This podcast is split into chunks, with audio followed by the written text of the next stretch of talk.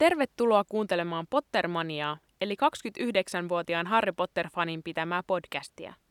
Mä oon Elli Tolonen ja mä oon tuo kyseinen fani. Mulle on kertynyt vuosien aikana paljon erilaisia huomioita ja teorioita, joita mä haluan jakaa nyt muidenkin tietoon. Tässä podcast-sarjassa mä käsittelen aihe kerrallaan kirjasarjan ilmiöitä ja tarjoan salakäytävän sen mysteereihin. Mulla oli tässä kiireitä muiden juttujen kanssa, kun mä aloitin uuden työn, ää, niin siksi tässä on mennyt nyt muutama viikko, kun mä en ole ehtinyt tekemään näitä jaksoja. Ja onneksi mä olin niin kaukaa viisas, että siinä vaiheessa, kun eka jakso tuli ulos, niin mulla oli neljä jaksoa valmiina. Ja tällainen pieni käppi tässä tekemisen välissä, niin se ei haittaa yhtään mitään. Mulle tulee aina välillä kyselyjä podcastaamisesta ja pyydetään vinkkejä, että mitä kannattaisi ottaa huomioon, jos haluaa aloittaa. Niin tuossa voisi oikeasti olla yksi vinkki. Jos sulla ei ole joku tosi ajankohtainen aihe, joka vaatii sillä samalla viikolla julkaisua, niin kannattaa ehdottomasti tehdä muutama jakso niin sanotusti pankkiin. Koska moni, tosi moni ei tee tätä kokopäiväiseksi työkseen ja elämässä tapahtuu kaiken näköistä juttua. Niin sillä myös varmistetaan se, että ainakaan sen kiireen takia laatu ei kärsi. No, joka tapauksessa. Mä oon tosi mielissäni, koska nyt kun mä teen tätä jaksoa, niin mä oon just julkaissut ekan jakson, ja ei vitsi, miten hyvän vastaanoton se on teiltä saanut. Siis mä oon oikeasti ihan hirveä jännittäjä, niin tietysti mielessä kävi sellainenkin juttu, että kun porukka on tykännyt tosta ekasta kaudesta niin paljon ja se bonusjakso sai tosi hyvän vastaanoton ja näin, että mä en haluaisi tuottaa niin tämän toisen kauden kohdalla pettymystä. Ja ainakin palautteesta päätellen mä murehdin taas aivan turhia ja voin hengähtää. Mä oon yrittänyt ahkerasti muistuttaa myös teitä kuulijoita siitä, että mulle saa lähettää ideoita ja ehdotuksia uusista jaksoista. Koska teillehän mä tätä sisältöä teen. Joten te varmaan tiedätte aika hyvin itse, että mitä te haluatte kuunnella. Tämä jakso on nyt ilmielävä todiste siitä, että mitä useampi ehdottaa, niin sitä todennäköisemmin mä sen toteutan. Mä en eka innostunut tästä aiheesta, mutta kun joku kymmenes tyyppi jo ehdotti tätä mulle, niin mä aloin vähän hahmottelemaan, että millainen se jakso olisi. Ja mä oikeastaan on lämmennyt tälle aika paljon nyt. Mun mielestä mä sain tähän kasattua semmosia mun oman näköisiä juttuja. Tämän jakson aiheena on siis taikaolennot ja eläimet. Jokaisen jakson alussa mä esitän Harry Potterin liittyvän tietovisakysymyksen, jonka vastaus selviää jakson aikana puhutuista aiheista. Tämän jakson kysymys tulee tässä. Mikä oli Hagridin jättiläishämähäkin, eli Akromantella hämäkäkin, vaimon nimi? Kun puhutaan taikaeläimistä, niin aika usein ne linkittyy Hagridiin. Ja niin tässäkin jaksossa suurin osa. Viidennessä kirjassa Harry Potter ja Phoenixin kilta Hagrid esittelee taikaolentojen hoidon tunnilla Harryn luokalle testralit. Tetralit on siitä mielenkiintoisia olentoja, että kaikki ei voi nähdä niitä.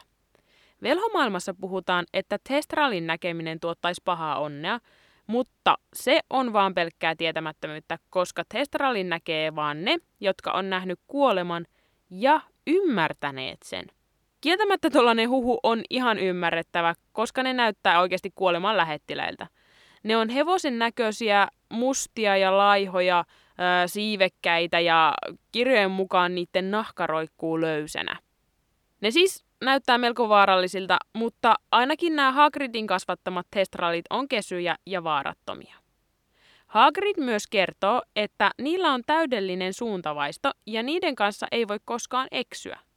Sen vuoksi niitä käytetään velhomaailmassa esimerkiksi vetämään matkustuskärryjä, koska kieltämättä onhan se aika käytännöllistä, että sun ei tarvitse millään lailla ohjata, vaan sä kerrot vaan niille, että mihin ollaan menossa.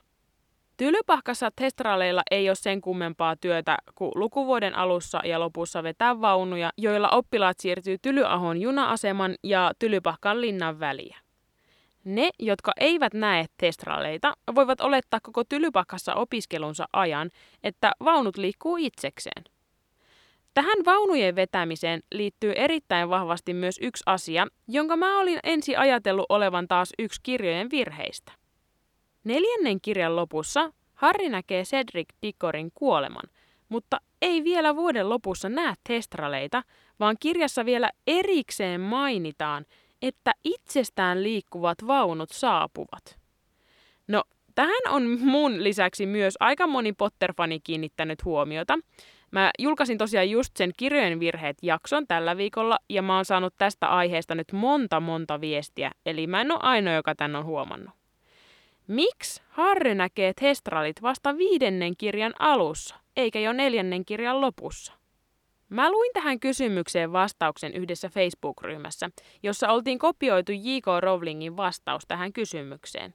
Ja se meni suunnilleen niin, että Harry ei nähnyt testraleita vielä silloin, koska hän ei ollut vielä sisäistänyt tai ymmärtänyt Cedricin kuolemaa. Hän oli yhä sokissa, eikä tajunnut sitä, mitä oli just tapahtunut. Mua vähän epäilytti tämä vastaus, koska näissä asioissa pitää olla vähän lähdekritiikkiä, eikä Facebookin ryhmät nyt ole kovin luotettavia. Niinpä mä googlasin asiaa, ja myös Wizarding Worldin sivuilla on erikseen mainittu, että kuolema pitää ymmärtää. Siellä mainitaan vielä erikseen, että tästä samasta syystä Harry ei nähnyt niitä, vaikka oli todistanut yksivuotiaana myös omien vanhempiensa kuoleman. Hän oli sen tapauksen aikaan niin pieni, että ei ymmärtänyt näkemänsä ollenkaan. No, sitten on vielä yksi avoin kysymys, mitä mä oon miettinyt jo pidemmän aikaa. Viidennen kirjan lopussa Harry, Ron, Hermione, Ginny, Luna ja Neville matkustaa Testraleilla taikaministeriön Lontooseen. Ensinnäkin, tässä välissä pitää muistaa, että Ron, Hermione ja Ginny ei näe Testraleita ollenkaan – ja niillä on varmaan ollut oikeasti aivan kauhea matka. Jos matka Lontoosta Tylypahkaan junalla kestää melkein kokonaisen päivän, niin voisi kuvitella, että testralleillakin on mennyt useampi tunti. Ja sehän tarkoittaa myös sitä, että ne on lentänyt tosi lujaa, mikä tekee tästä kokemuksesta varmasti vielä kauheamman. Mä itse kärsin pienestä korkean paikan kammosta en missään tapauksessa haluaisi matkustaa paria tuntia ilmassa jollain olennolla, mitä mä en edes näe. Mutta joo, se ei ollut se mun kysymys tai miettimisen aihe, vaan se oli se, että kun tämä porukka lopulta pääsee sinne ministeriöön, niin he jättää testralit sinne ihan oman onnensa nojaan syömään ruoantähteitä roskiksesta, ja sitten he vaan unohtaa ne sinne. Miten ne pääs takas? Missään Missään ei sen jälkeen mainita, että he olisi vaikka kertonut Dumbledorelle tai Hagridille tai yhtään kenellekään, että hei, hei, hei, me muuten otettiin muutamat hestrali ja jätettiin ne keskelle jästien kaupunkia. Mä haluaisin ajatella, että testralit on niin fiksuja, että he hoksas aika nopeasti itse, että heidän palveluksia ei enää tarvita ja he palas vaan kotiin. Tähän liittyen eräs kuulija kysyi multa kerran, että pystyykö jästit näkemään testraleita. No, mä googletin tämänkin asian, ja siihen ei löytynyt vastausta mistään viralliselta sivustolta, mutta monilla keskustelupalstoilla oli pohdintaa. Suurimmassa osassa näistä keskusteluista oltiin sitä mieltä, että jästit voi nähdä testralin samalla tavalla kuin velhotkin. Mutta testraleita ei ole mitenkään hirveän paljon ja ne osaa itse pysyä piilossa. Arveltiin myös, että jos jonkun isohkon testraalilauman tiedetään majailevan jossain, niin sitten sille alueelle langetetaan jotain jästinkarkoitusloitsuja.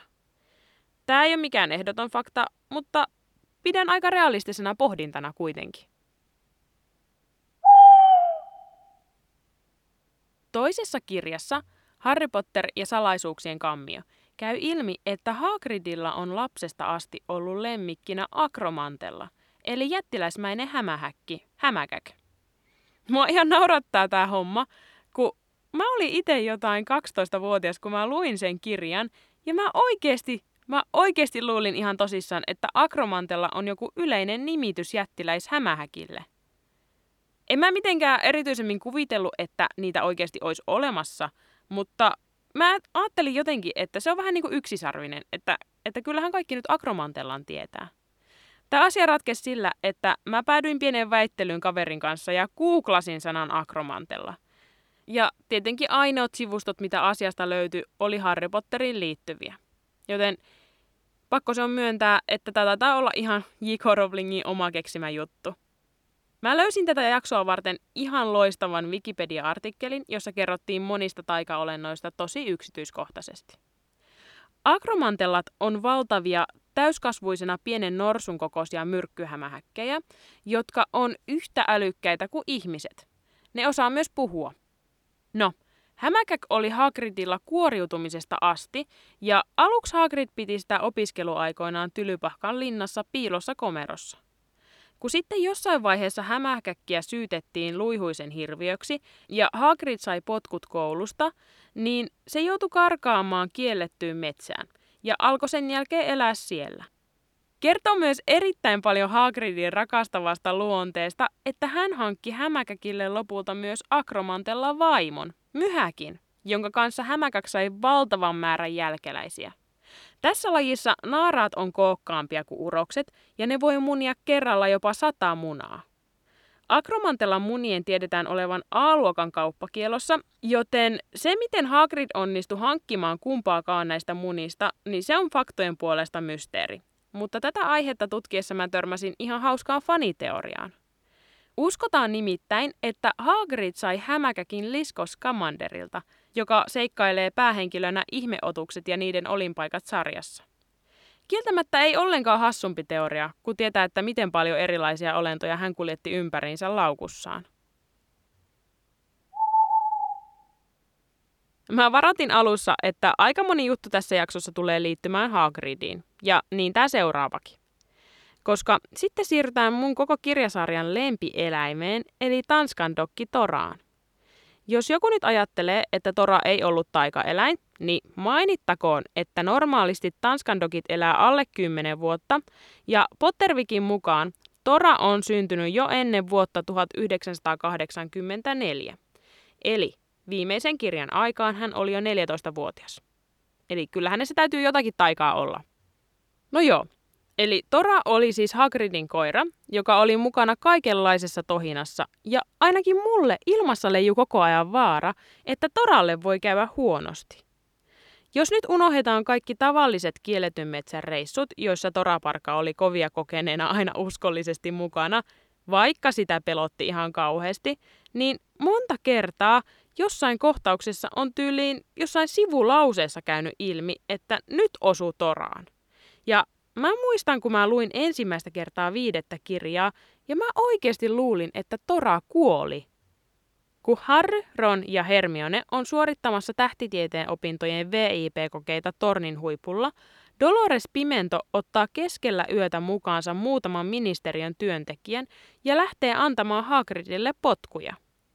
Hagrid ei tietenkään lähde suosiolla ja homma eskaloituu nopeasti siihen, että ministeriön työntekijät ja Pimento yrittää tainuttaa ja muutenkin loitsia Hagridia. Koska Hagridissa on puolet jättiläisen verta, loitsut vaan kimpoaa hänestä. Tora yrittää siinä tilanteessa epätoivoisesti puolustaa isäntänsä ja joku taika lopulta osuu häneen. Hagrid suuttuu ja heittelee vaan ministeriön työntekijöitä ympäriinsä. Lopulta hän nakkaa Toran velton ruumiin olkapäälleen ja pakenee kiellettyyn metsään. Taistelun tuoksinnassa myös paikalle saapunut professori McCarmiva saa yhtä aikaa monta tainutustaikaa rintaansa ja tuupertuu maahan. Tässä kohtaa kirjassa huoli McCarmivasta saa kaiken huomion ja koko Tora-asiaan ei kiinnitetä sen enempää huomiota. Mä muistan, kun mä luin tota ihan järkyttyneenä ja oli vaan yksi, että – No mitä sille Toralle kävi? No, onneksi Toralle ei käynyt mitään, vaikka mua pidettiinkin jonkun aikaa jännityksessä. Mutta ei mene kuin vuosi tästä eteenpäin, kun koittaa se ilta, kun Dumbledore kuolee. Sinä iltana kuolonsyöt saapuu Draco Malfoyn opastuksella linnaan, ja pois lähtiessään he tuikkaa Hagridin mökin tuleen. Kun Harry juoksee Kalkaroksen perässä, hän kuulee Hagridin huutavan, että Tora on siellä senkin häijy, mutta sen jälkeen hän vaan keskittyy Kalkaroksen kiroamiseen. Ja kolmen sivun ajan on taas epäselvää, että kuoliko Tora sinne liekkeihin. Kun Kalkaros on onnistunut pääsemään pakoon, Harry näkee Hagridin tulevan palavasta mökistään Tora jälleen selässään. Mä en tiedä, mistä tuo pelko Toran kuolemaan on tullut, mutta kyllä on monta kertaa saanut pidätellä henkeä ja sen jälkeen huokasta helpotuksesta. Tämä viimeinen Toraan liittyvä juttu on vähän humoristisempi ja sellainen, mihin mä kiinnitän huomiota joka kerta. Kun toisessa kirjassa Hagrid viedään Atskapaniin epäiltynä salaisuuksien kammion avaamisesta, niin lähtiessään hän mainitsee, että jonkun pitäisi ruokkia Tora, kun mä oon poissa. Tällähän siis tarkoittaa Harryä ja Ronia. Mutta mä todella, todella toivon, että Dumbledore otti tästä myös kopin. Koska Harry ja Ron jättää Toran oman onnensa nojaan päiväkausiksi ja menee sen luokse vasta sitten, kun heidän pitää nöyrtyä ja seurata Hagridin vihjeestä hämähäkkejä. Silloin Harry ja Ron päästää Toran mökistä ja syöttää sille toffeita, ettei sen haukku herättäisi linnan väkeä. Nyt, nyt ei tuu kunniamainintaa Harrille ja Ronille koiravahtina olosta. Tämän jakson viimeisenä juttuna mä haluan vielä äkkiä nostaa esiin kotitontut. Kotitontut on velhojen palvelijoita ja pitkin kirjasarjaa annetaan ymmärtää, että heidän taikuutensa on erilaista kuin velhojen, eikä siihen päde samat lait. Mulla on semmoinen käsitys, että velhot kautta aikojen on vähätelleet kotitonttujen taikuutta, mutta viimeisessä kirjassa käy ilmi, että kotitontuthan on koko velhomaailman valtava porsaanreikä. Ne voi ilmiintyä ja kaikkoontua missä vaan, vaikka se olisikin estetty velhojen loitsuilla. Sen lisäksi he voi halutessaan sormia napauttamalla viedä sauvan velhon kädestä. Siis miettikää, jos joku olisi tajunnut tämän. Tylypahka on täynnä kotitonttuja, jotka tekee just niin kuin niiden omistaja käskee. Mä en usko, että Dumbledore olisi käyttänyt tätä asiaa hyödykseen, mutta jos vaikka Voldemort olisi tajunnut tämän, niin hän olisi ollut aivan varmasti voittamaton. Jos hän kuolonsyöjien sijaan olisikin turvautunut kotitonttujen palkka-armeijaan, tai, tai ehkä ennemminkin niin kuin palkattomaan armeijaan, niin eihän kellään olisi ollut mitään jakoja. Kotitontot olisi vaan ilmiintynyt ympäri Britanniaa ja napsautellut sormia ja ihan, ihan kauheita juttuja olisi tapahtunut. Mutta kuten monta kertaa on käynyt ilmi, Voldemort oli niin ylimielinen, että ei tuo asia käynyt hänen mielessäkään. Siinä oli jakso taikaeläimistä. Käy ottaa Instassa seurantaan Pottermania podcast ja kerro mulle siellä mitä tykkäsit. Muistakaa edelleen laittaa mulle matalalla kynnyksellä jaksoehdotuksia, niin saadaan tähän podcastiin semmosia jaksoja, joita mä en välttämättä itse olisi keksinyt. Ei muuta kuin ensi viikkoa. Heippa!